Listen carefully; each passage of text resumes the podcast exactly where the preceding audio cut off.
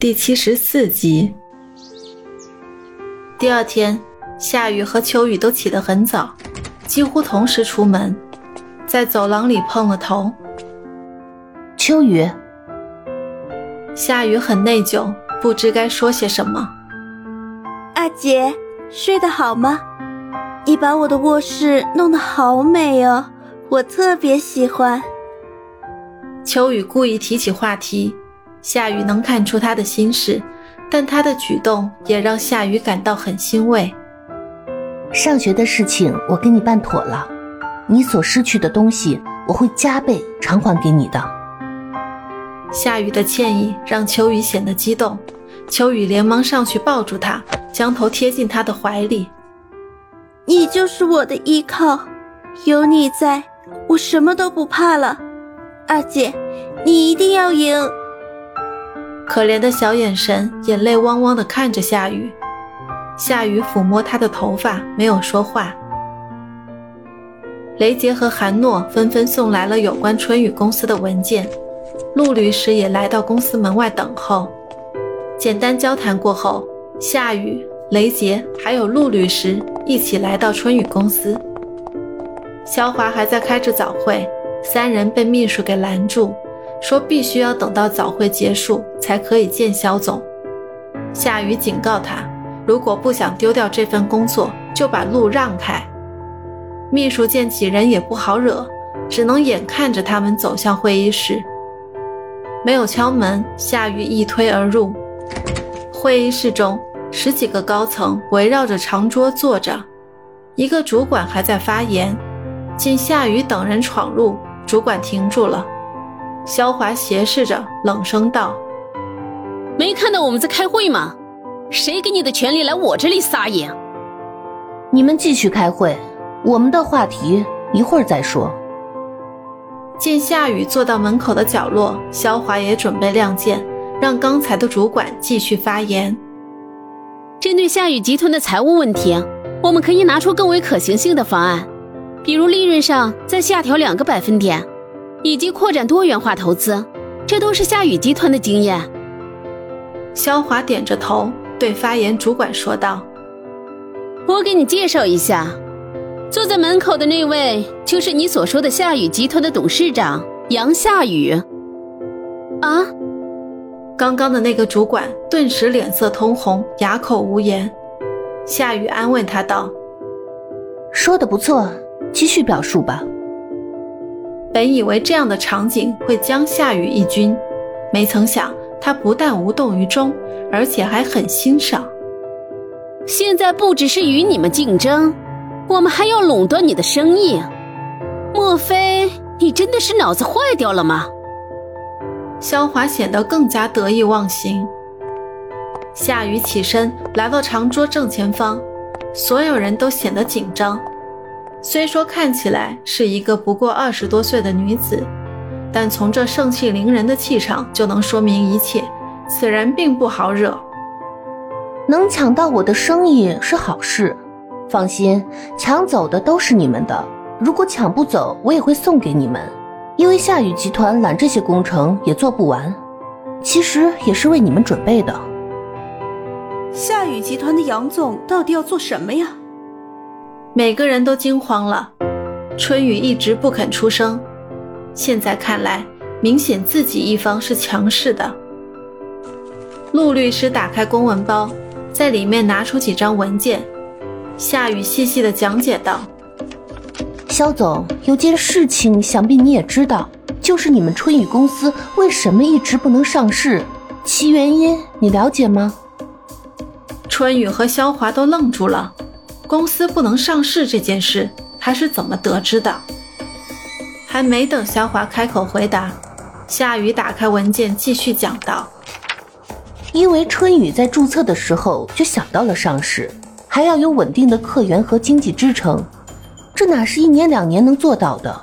所以肖总在建立这家公司的时候是打着夏雨集团的名号，也就是说，目前为止。”这家公司属于夏雨集团的分公司，给你们提供客户和项目很合理呀。肖华这才醒悟，原来夏雨一直都清楚这一点。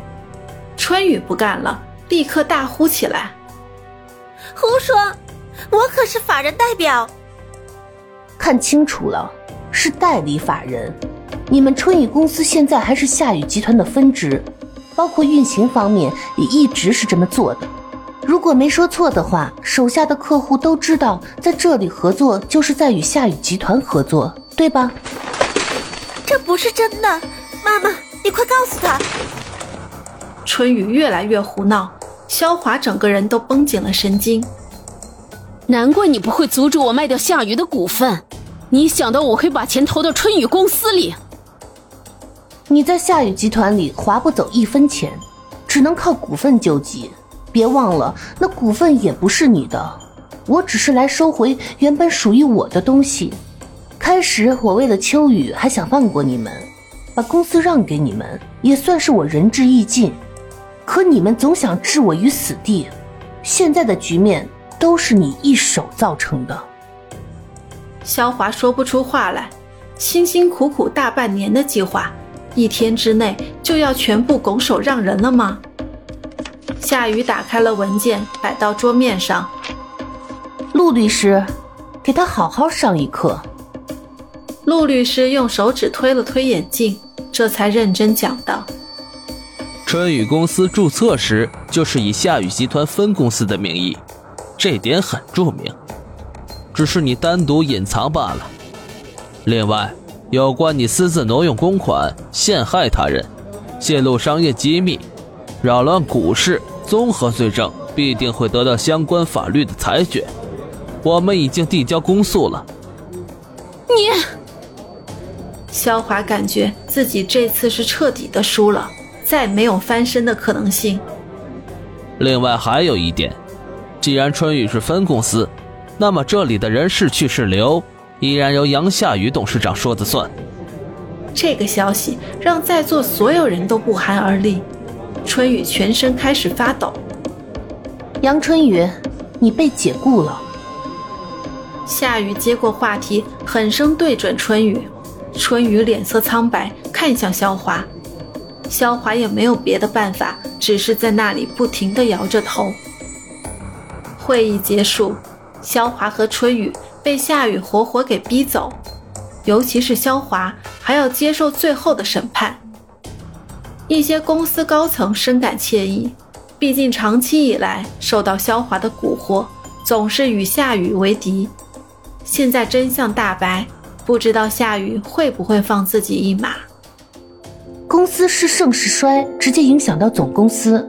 你们继续你们的职责，完成手里的所有项目，开拓新的市场。这位从今日起就是你们新任的总经理。夏雨看向雷杰，雷杰很惊讶，更是不舍。雷杰，把之前萧华陷害的第二法则成员都找回来吧，我们杨家欠你们的。杨总，谢谢你，我不用多说啦，我们不还是姐妹吗？众人目送夏雨离开，都给予他高度评价，同时也向雷杰承诺。会好好把握现在，更加努力的工作，不枉费夏雨的一番苦心。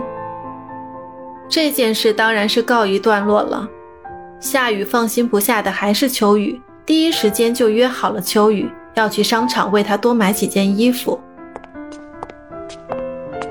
姐妹俩手拉手到处逛着，见到好看的衣服裙子就让秋雨试试，价钱不重要，只想求一份心安。秋雨看完价格后，一直摇着头，这让夏雨心里很难受。是亲姐妹，为何要变得如此生疏？有一件衣服，秋雨还是很喜欢的，她决定留下来。夏雨付款，秋雨笑着说出一句话，让夏雨哭笑不得。好啦，我原谅你了。一句俏皮的话，其实秋雨并不记恨夏雨。只是夏雨担心，因为这件事情让这原本可以无忧无虑的生活在一起的好姐妹产生隔膜。马上就要开学了，如果缺零花钱，就要及时告诉姐姐，听到了吗？夏雨嘱咐着秋雨，同时为她整理着衣领。秋雨乖乖地听着姐姐的话，点头答应。还记得夏雨回国后，在天上的酒吧里见到秋雨的场景。那时候的他，将所有的苦恼都用任性来发泄。现在自己就是他的依靠，他的寄托，不能再让秋雨受到任何伤害。父亲留下来的是我们的，你有支配的权利。在商场里，秋雨搂住夏雨，双眼闪现泪花，但并未发出声来。秋雨已经失去了天真浪漫的童年，不想再浪费风华正茂的青春。